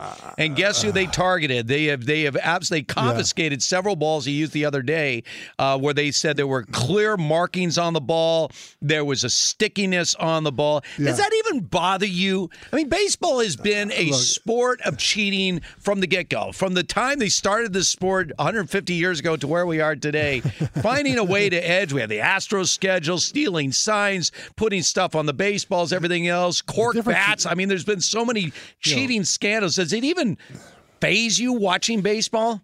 The difference with the Astros obviously is they use technology, right? Which a lot, Right. which hadn't been done before. Um, you know, the the ball manipulation has been done forever, right? And we know that. I mean, there was Yes. a video yesterday I saw of a reliever, just like he was. He, it was very clear he had stuff on the inside of his glove. He would tap his two fingers very quickly inside of his glove and get ready to throw. And you know, and people estimate that you know ninety five percent of pitchers are finding some way to get a little bit of stickum on the ball uh, to allow themselves to you know to to grip it better or you know or- increase their spin or, yeah, rate, and that's what they rate. did. It's amazing now that they can actually measure these spin rates. I mean, so that's how baseball is checking. If your spin rate is out of control, and that's what it was last year with Yeah. Bauer winning the Cy Young. They said his So- spin rate just went out of control.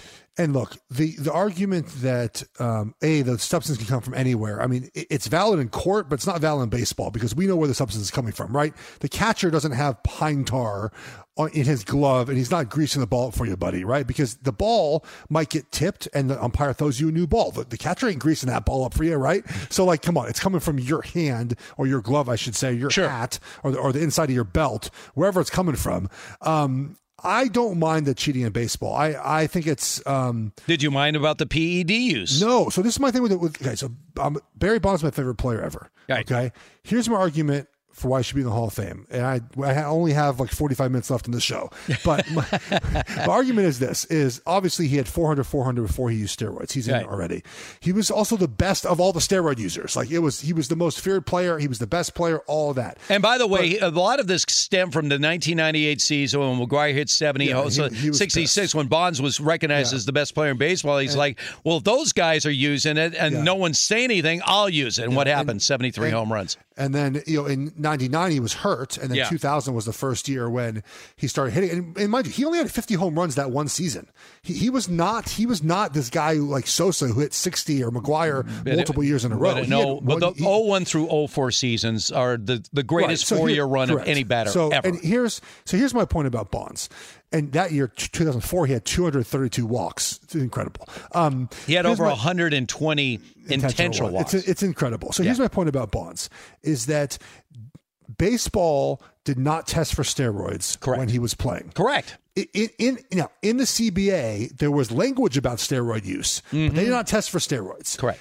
And so, if you didn't test for steroids, Mm-hmm. you cheered the steroid era on because it revived baseball after the strike, and you profited from the steroid era. And the only reason you, the only reason you started testing is because Congress got involved. To me, you can't just ignore that era happened. And the way I the way I would look at it if I voted for the Baseball Hall of Fame is this: if I suspected a player used steroids, and this is also part of my problem, Steve. I don't know who used, who did not use. There We've are already guys, in the Hall of, course Fame that are, we know seen- used. Like, but we've also seen guys test positive for PEDs. Yes. That like Dee Gordon, he weighs 165 pounds. Bartolo Colon, it's not just to bulk up in that era. In that Mhm. era, it, Yes. it was guys got kind of ripped.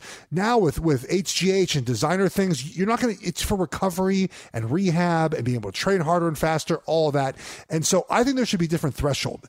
It- you know, if if Barry Bonds was the best of the steroid users, he should be in the Hall of Fame. If you think a player, and I think you can make this argument for McGwire, who used steroids at a very early age of his career, supposedly, obviously, he was with Canseco in the late 80s. Yeah. That that his career was mostly aided by the use of steroids. He wasn't a great fielder either, right?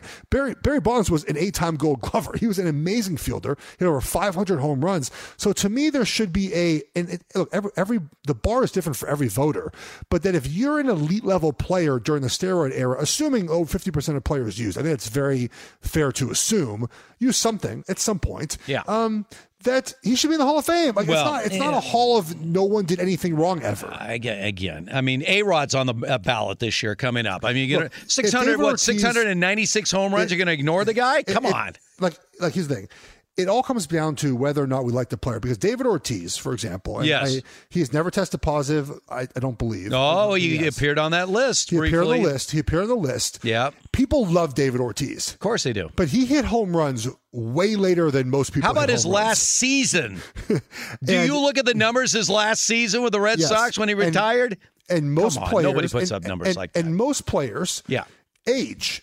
Okay. Yes. And you know you can still hit home runs at 40, mm-hmm. but you don't hit 40 home runs at 40. There was And a so- suspicion about Jeter that late season he had with that so- revival. And so we we and we love David mm. Ortiz, right? Great story. Yeah. he's very fun. He's gargantuan. Like he he's he's laughing and enjoying life. And I love I I, I love listening to talk baseball.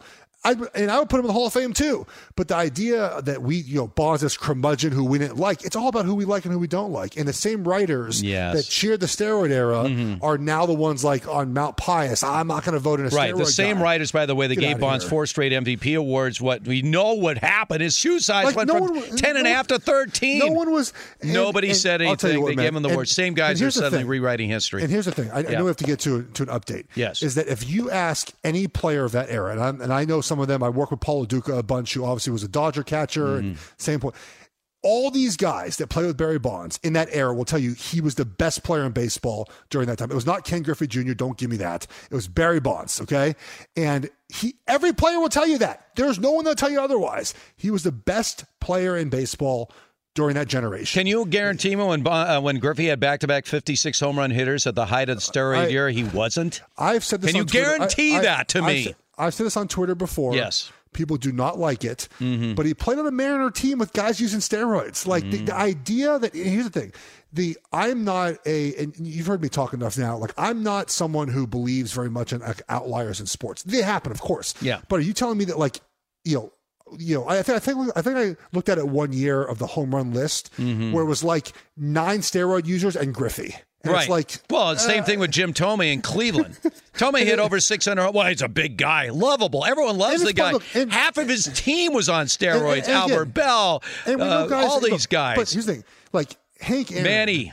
But here's the thing: Hank Aaron, no one would accuse of using PEDs. Now, Right. maybe in that era, the greenies, Yeah. and and and and Little amphetamines, speed, yeah. right, okay, but like.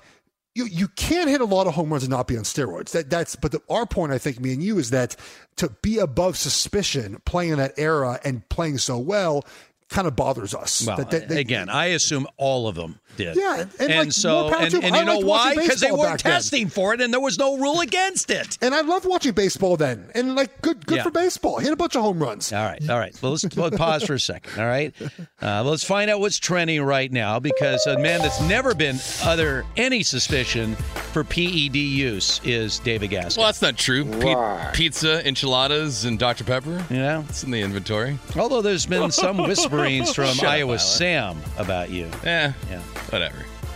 I mean, no juice. I'll, uh, I, I could agree partially with that. Uh, You know, Barry Bonds was was hell of a hitter. Yes, but long he was before he was uh, juiced up. but not a five tool guy. I'm not putting him Well, over King early in Griffey his- Jr. no, no, no, no. Whoa, whoa, whoa, he he's the same guy that could not throw out Sid Bream from shallow left field. All right, so his arm was weak. That's why he was in left field. Yeah, uh, so don't give me He that. did- that he's did- a didn't five have tool a- guy. He didn't have a gun, but he won eight golden gloves in left field. Sure, like, but let's not pretend. And he stole. He stole, you know, 400 bases But before the- he started using steroids. But a gold glove is just like making the Pro Bowl or an All Star game. Like it's a reputation thing, and once you get in, then all of a sudden you're still getting these awards too.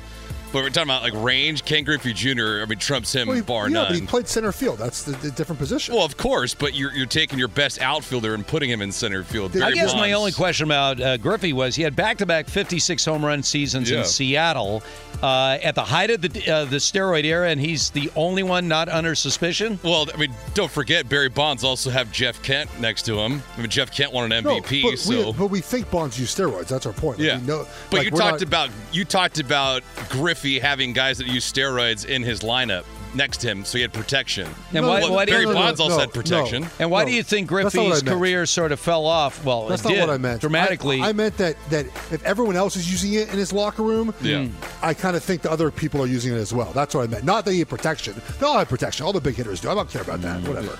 All right. Yeah. Well, I, I think it's fascinating because don't forget Roger Clemens was left for dead. He leaves Boston, then he goes to Toronto and wins Yeah, he was- he back to back juiced Cy. Youngs too. yeah, he was 40 and 39 his last four years of the Red Sox. Wasn't juiced. Canseco in Toronto at the time? Yeah. It's wild, man. Yeah. Um, speaking of Major League Baseball, guys, Jacob deGrom, another fantastic outing for him today. Mets still find a way to lose 3 0 the Miami Marlins. deGrom, a .64 ERA in two starts this year.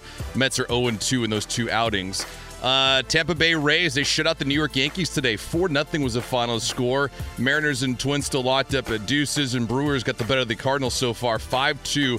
That's in the top of the seventh inning from St. Louis. Rockies and Giants just underway from San Francisco. No score just yet. Same score in Houston between the A's and the Astros. Oakland 2 and 7 on the year. As far as the Masters goes, they are in round number three. Justin Rose is still your leader. He's at minus seven, one stroke in front of second place. On the ice right now, Philadelphia with less than 10 seconds to play, leading Boston 3 2. Stars took care of the Panthers. 4 1 was the final. I mean, are we going to get Curt Schilling in the Hall of Fame? I mean, if Mike Mussina's in. That's a that's a political play. I actually spoke to. I I actually spoke to a a longtime baseball writer uh, who votes for the Hall of Fame who left Schilling off his ballot this year because he admitted as a voter, he could not separate his baseball achievements from his politics. And this is the Schilling's not in because of that, in my opinion, which is why he wanted off, why he wants off Right. the ballot because he Yes. wants to because the veterans will vote him in, um, and you know, and that and that's the question, right? Is that and I, I would I have the opinion that.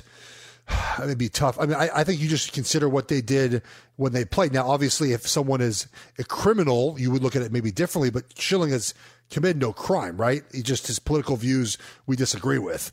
Um, so that that's that's why he's not in. I don't think it has anything to do with with steroid use or anything. All right. So, um, yeah. All right. Well, I want to put that aside. Uh, David, thank you very much because we're so up against it uh, in our short amount of time we have together. I have got to get to this Deshaun Watson story. Yeah. Rusty Hardin. So he's being represented by one of the most famous attorneys out there, Rusty Hardin. And Hardin has a press conference and said that some of the massages that Deshaun Watson arranged eventually became consensual sexual encounters.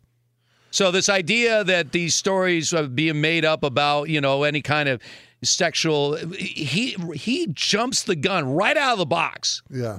and immediately says that you know some of the massages arranged, yeah, they eventually became consensual sexual encounters. We are going next level with this Deshaun Watson Yeah. story. And if you're the Houston Texans right now, what are you doing? So I'll just say this from a, from a therapeutic purpose of massage. You know, when a player who has money like Deshaun Watson and the caliber of Deshaun Watson, you find yourself one massage therapist and you keep them forever. That is what players do. That come. I when I retired, I found someone to work on my body in Charlotte. She was hired by a baseball player who she knew like full time. He's a he's a one of the best baseball players in baseball. He they knew each other and she was hired to work on him full time because that's typically what you do. You find the person you like, and the reason why you find the person you like and you stay with them is they or one they learn your body, right? They learn how your body works, how your body responds to treatment, how your body responds to practice, and they're able to work a, a plan with you, and it ends up working out great when you find your own person. So the idea that Deshaun Watson had 40 masseuses and Rusty Hardin said, oh, it was COVID, that, guys, I think if we just say that he was not looking these massage therapists up for therapeutic purposes. That, Like that would like make that- sense. I mean, like you don't that- have to be a genius to yeah. figure that So one out, that- right? But, but I think, but I think people are, are like, are, are, and I saw people, a lot of, a lot of, you know, on social media, like, that's a lot of massage therapists. Like, why does an athlete need that many of them? I'm explaining. They, they don't. They don't need that many. Okay. So here's what, the, for the Texans, look, um, First of all, again, the Houston Texans did not set this up. Okay, this doesn't benefit them at all. Um, I think they were going to keep Deshaun Watson on the team this year, and he he was going to be their quarterback if he showed up. To, uh, that would have been the question. But they have no draft picks. They have a quarterback now who the the commissioner doesn't put players on the exempt list during the offseason. So there's no reason for Deshaun to be on the commissioner's exempt list, which is basically a suspension. Um, and so he's not suspended at the moment, but if they went back to work very soon, he'd be on the commissioner's exempt list because he they wouldn't let him back in the facility until this is all this is all dealt with. Uh, he it feels likely he will be suspended. The NFL does their own investigations, which I disagree with kind of the way they do their process, but they do it anyways, and they're most likely going to interview victims and they're going to render their own judgment and suspend him at some point. Unless, look, it could, it could all be nothing. We don't know that yet. well, speculating. What they did was they signed Tyrod. Stop calling me Tyrod Taylor. Everyone Yeah, calls him Tyrod. He says his name is Tyrod. Tyrod Ty, uh, Yeah, Taylor. that- uh, but I mean, look, But but they have no draft thing. picks. This is a washout season for the Texans. 0 16 would really actually do this franchise a huge favor right now. It would. Um, so, who's, the, who's the number one quarterback next year? Well, and that's the Is whole it- point. it we don't know. Slovis or Keaton, uh, I mean, Daniels? two years ago, did we know that Joe Burrow was going to be the number no, one pick in the no, draft? there's always someone coming. But Exactly. It's, but it's hard to like tank for someone we don't know yet. well, I don't think they're going to have a choice on tanking. I mean, that Yeah, team they're- is they're they be- are an absolute mess right now. Think Yeah, about where they good. were just a couple of months ago, right? Like you said, you you could call his bluff that he wasn't going to sit out the season and force him to play, or you were going to trade him for a boatload of picks, right? Jets, Dolphins, we had all these different teams that were willing to, you know, we thought would be willing, and they said, no, no, no, he's not on the trade block. Well, I think and they- now you're I- at this I- point, but this but- is not looking good. But I really think though that there was a, a possibility that someone might have called him with a package that was too big to pass up. Like Houston was, it was worth their time to listen to the Panthers or the Jets. Like it was, it was worth it to do that. They might not trade him, but if the Jets say, "Hey, we'll give you two, we'll give you 18, we'll give you two next year uh, in the first round," That I think they would have listened to it. I don't know if they would have traded him, but now obviously. No one's trading for Deshaun Watson. And the Texans are in a, a really tough spot uh, and this again kind of goes back to why I think it's really silly to suggest that they they set this up like they want this to happen. They don't want this to happen, um, and it's there's Steve. There's there's no great answer. There, there's no answer. I can't tell you right now what they should do because there's not a lot of options in free agency. There's they have no there's no reason to trade for a quarterback. You know, uh, Tyrod Taylor is good enough to win you enough games and not be the first pick. So uh, that that guy, man, he he got he got beaten out in, in, Buffalo by what Nathan Peterman and then Josh Allen goes to goes to Los Angeles. Almost says San Diego for the hundredth time. Goes to Los Angeles, gets a punctured lung. Justin Herbert comes in and plays great. Now he goes to Houston, has to lead this dumpster fire. Yeah. Uh, this season, uh, and they have a new coach, David Culley. So um, yeah, they're it's they're they're in a rough spot. Yeah, the Texans uh, they can pretty much write off 2021. We'll be on top of that story. Uh, one final thing on the other side: a lot of controversy in the state of Georgia. So, how is the Masters able to stay free of controversy? We'll explain coming up next. Enjoy all your favorite sports like never before at BetMGM. Sign up using code CHAMPION and receive up to $1,500 back in bonus bets if you don't win your first bet. When you register with BetMGM, you get instant access to a variety of parlay selection features, live betting options, and the best daily promotions in the business. And with BetMGM at your fingertips, every play and every game matter more than ever. Remember to use code CHAMPION and receive up to $1,500 back in bonus bets if you don't win your first bet. Place your money line, prop, and parlay bets with the king of sportsbooks today. BetMGM and GameSense remind you to play responsibly. See BetMGM.com for terms. 21 plus only, Virginia only. New customer offer. Subject to eligibility requirements. Rewards are non withdrawable bonus bets that expire in seven days. Gambling problem? Call 1 800 Gambler. Promotional offer not available in Washington, D.C. Busy weekends are a breeze with American Express Platinum Card. 8 a.m., wait to board plane in the Centurion Lounge. Much better. 2 p.m., grab seats for the game. 6 p.m., book an exclusive reservation with Resy Global Dining Access. Right this way. Because the American Express Platinum Card offers access to the Centurion Lounge, must see live events, and exclusive reservations at renowned restaurants. That's the powerful backing of American Express. See how to elevate your experiences at AmericanExpress.com slash with Amex. Terms apply. There's plenty to celebrate in March and. Ex-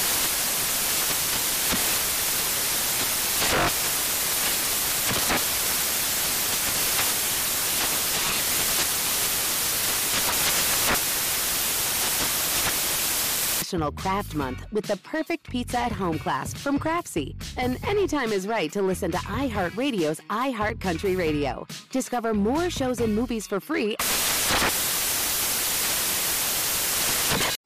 What's up? I'm John Wall. And I'm CJ Toledano, and we're starting a new podcast presented by DraftKings called Point Game.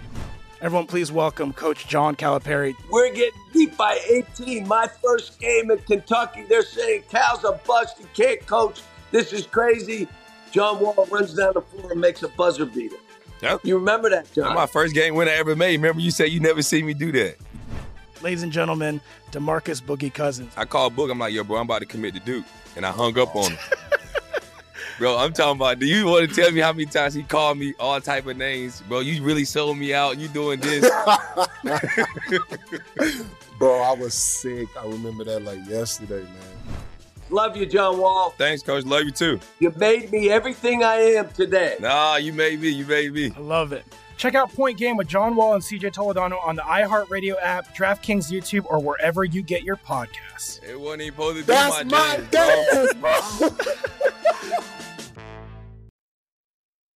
Steve Harvey, Geoff Schwartz. Want to thank the guys today. Iowa Sam. Oh, yeah. Have a big day tomorrow, Iowa Sam. Big day tomorrow. Rich is back. Oh, Rich, yeah. Yeah. It's going to be nice. David Gascon. Wrapping the arm, wrapping the elbow. Yes, 110 indeed. pitches today for you guys. Lead a Lap. Lee wasn't happy, I think, with the earlier show today. They were Hey. disparaging Aaron Rodgers. Hey, How's he been doing on Jeopardy? I don't. I, don't, I haven't watched. Uh, he was doing okay, I guess. I mean, there were all these hints that he wanted that job and not the job as Packers quarterback. I love how those things start. Sure. he can, Somehow. split, he can split time. I think he can do both out I there. I love how they put him, by the way, in a like a non-flashy suit. He never wear any of those outfits. I know, and, out and in even the hairstyle. You know, it's like the side party, like Oh, a. Hartman side part. It was. I love it. Um, I, I wanted to just uh, wrap things up talking about uh, how Augusta National handled the media this week. Yeah. Uh, the media was out to get him. Um, obviously, we had Major League Baseball move out of Atlanta because of all the controversy about the voting laws in the state of Georgia. And here's here's the Masters. And it was interesting. There was there was one reporter in particular that just kept firing questions at players. Um, one of them asked uh, Phil Mickelson specifically, "Does it is it difficult for you to play the Masters knowing the history of this tournament?"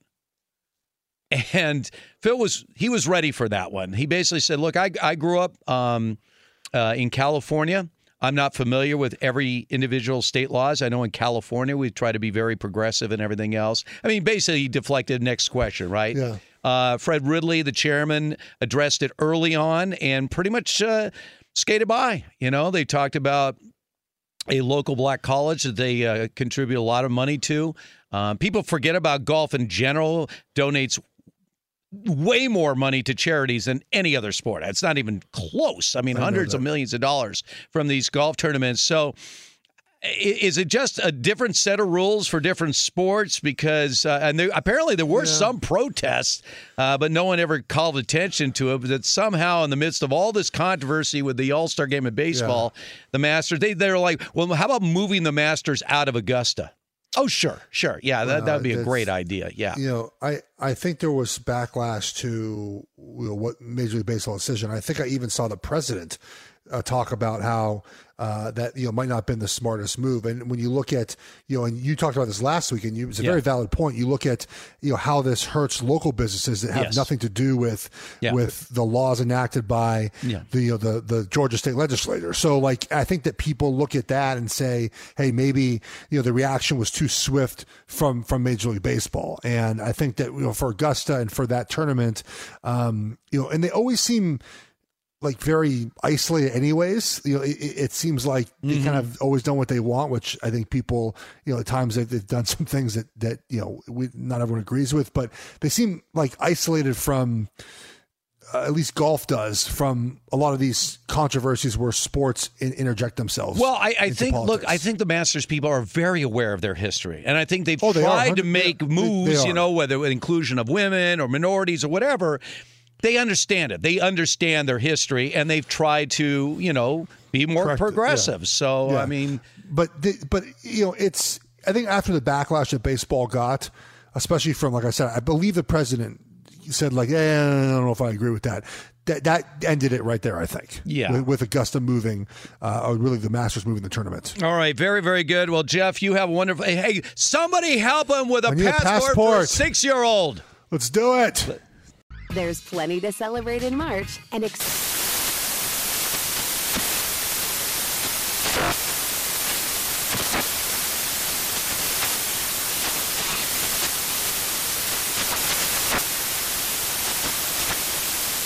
Craft Month with the perfect pizza at home class from Craftsy. And anytime is right to listen to iHeartRadio's iHeart Country Radio. Discover more shows and movies for free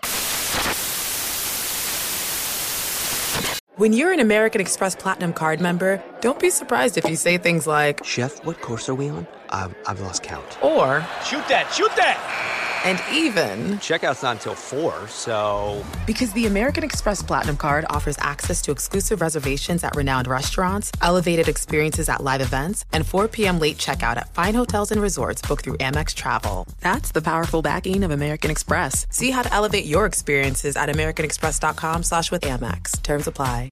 This is Holly Fry from Stuff You Missed in History class. The national sales event is on at your Toyota dealer, making now the perfect time to get a great deal on a dependable new SUV, like an adventure ready RAV4. Available with all wheel drive, your new RAV4 is built for performance on any terrain. Or check out a stylish and comfortable Highlander with seating for up to eight passengers and available panoramic moonroof. You can sit back and enjoy the wide open views with the whole family. Check out more national sales event deals when you visit buyatoyota.com. Toyota, let's go places. Whether it's your first time betting or you've been gambling for years, have a plan and know the game. Be aware of the rules and odds before you gamble. Set a budget and never gamble with money you can't afford to lose. Take a break and consider teaming up with trusted friends to help you stick to your budget. Remember, if you or a loved one has a gambling problem, call 1 800 Gambler 24 7 or go to helpmygamblingproblem.org for free confidential services.